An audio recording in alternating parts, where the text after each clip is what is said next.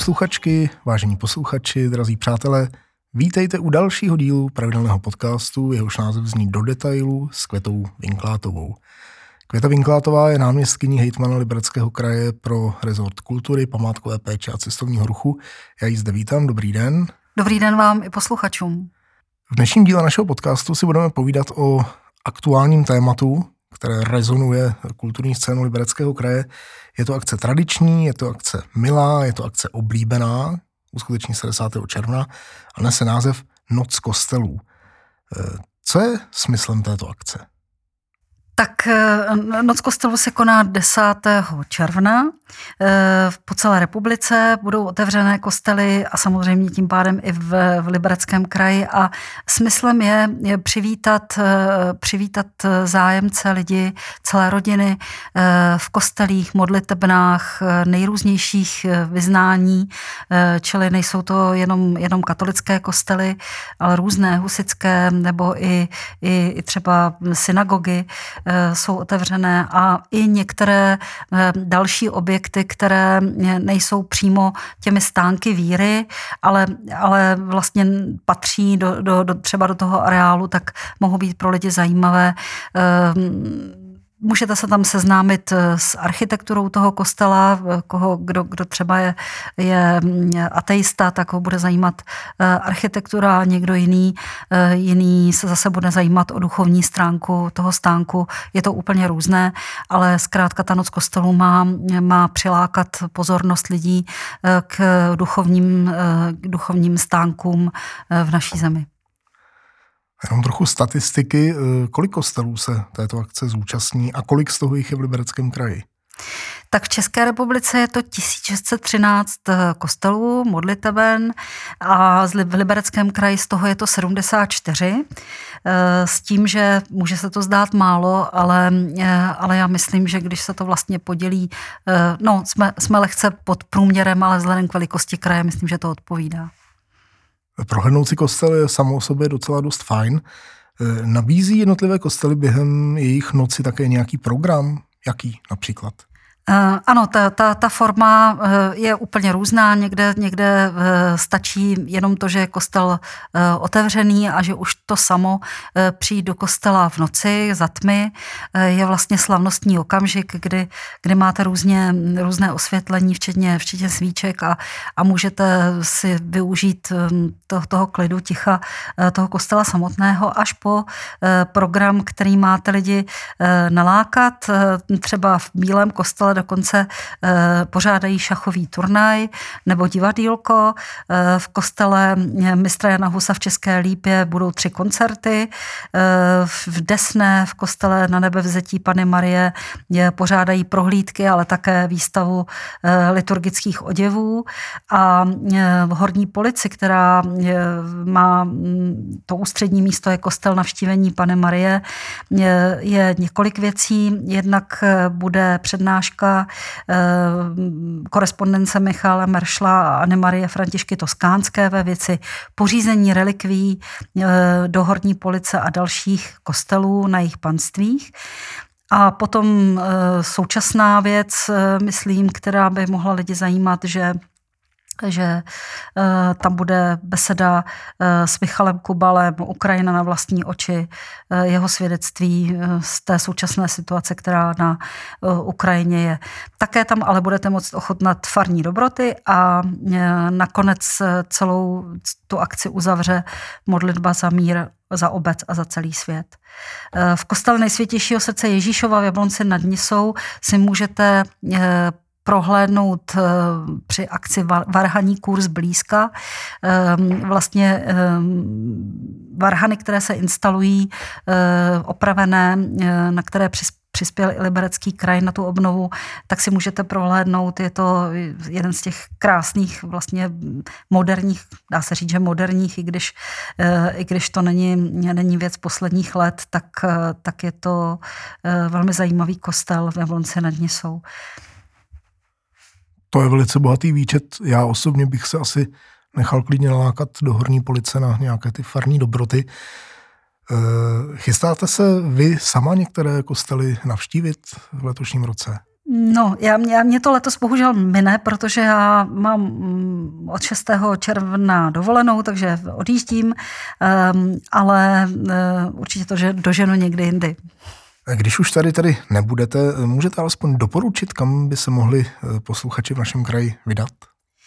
Eh, tak já mám těch, těch ehm, kostelů několik a vlastně nevím, jestli, jestli úplně doporučovat, abych nekřivděla těm ostatním. Ty, které jsou mému srdci blízké, jsou, jsou ty jednoduché kostely, kde, kde eh, vlastně mohu ten duchovní rozměr vnímat bez bez té vší krásy, výzdoby, která tam je, čili já mám ráda opravdu jako jednoduché kostely, třeba ten, ten husický v České Lípě je mi tou, tou vlastně jednoduchou, jednoduchým uspořádáním velmi blízký. To, co můžu doporučit v rámci Noci kostelů, je kostel svatého Jana Křtitele ve Zdislavi, kde to bude tentokrát tedy kostel s překvapením. Já asi nebudu říkat, jaké překvapení vás tam čeká, ale pro nás, eh, pro nás, kteří pracujeme na projektu Křišťálové údolí, tak je to eh, krásné překvapení, které se eh, týká tématu a určitě se tam vydejte, protože to bude překvapení i pro vás.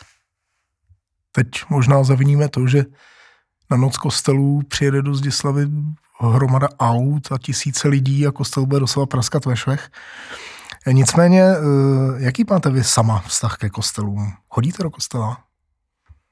No tak já eh, nevím, jestli bohužel, nebo jak, jak to vlastně říct, ne, nemám vlastně dar, dar, víry, takže nemám spojenou návštěvu eh, kostela s vírou a s tím, s tím jako duchovním prožitkem na téhle úrovni.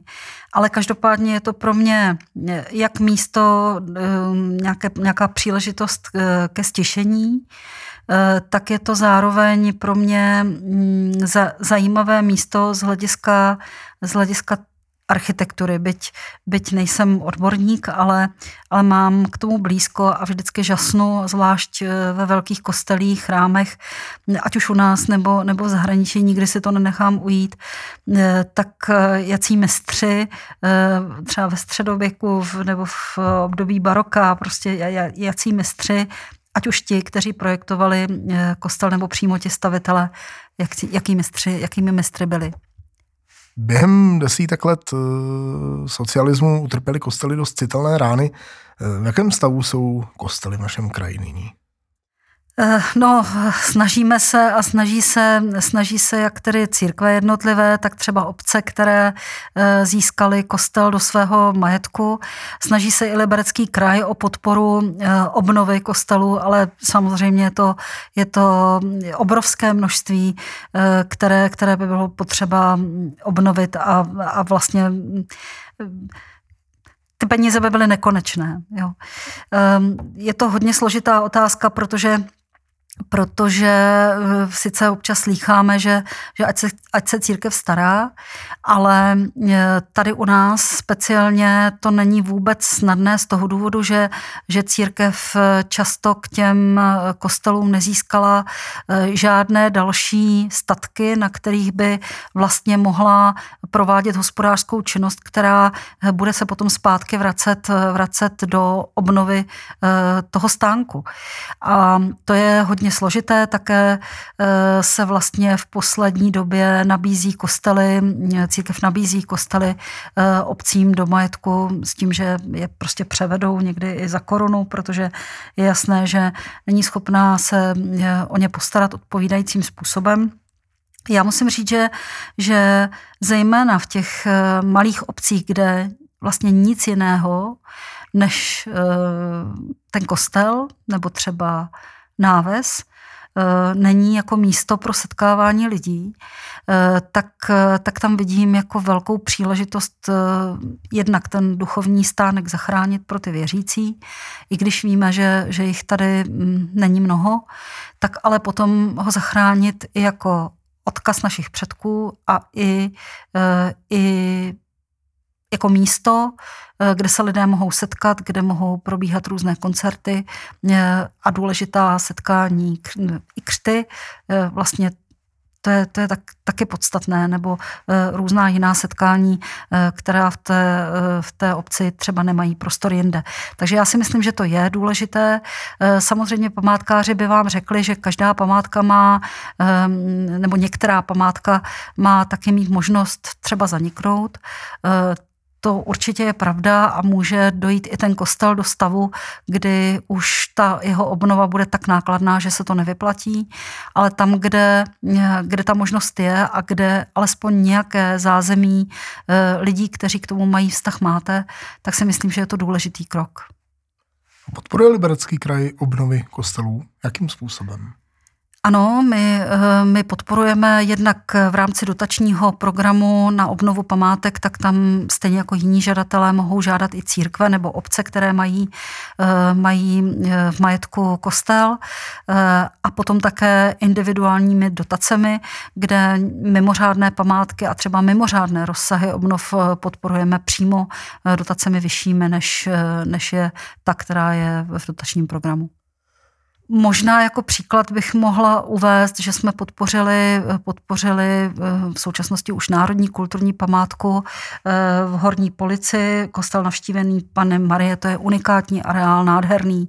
Doporučuji všem jeho návštěvu a, eh, a tam pan Přibyl, který se o tu obnovu vlastně postaral, získal, získal dotační, z dotačního programu, tuším, že z IROPu, prostředky na tu celkovou obnovu. My jsme pomohli nějakým dílem a to, co tam ale vidíte, je, je unikátní. Stejně tak jsme, jsme pomohli v situaci, kdy v Hejnicích eh, v, ko, v kostele eh, vlastně ten vítr schodil tu báň ze střechy před zimou, že v září, tak bylo potřeba rychle, rychle zasáhnout a Liberecký kraj pomohl dotací, dotací tak, že se do zimy stihla ta střecha přikrýt a, a nebylo ohrožené, ohrožená prostě to, to zatékání dovnitř do kostela.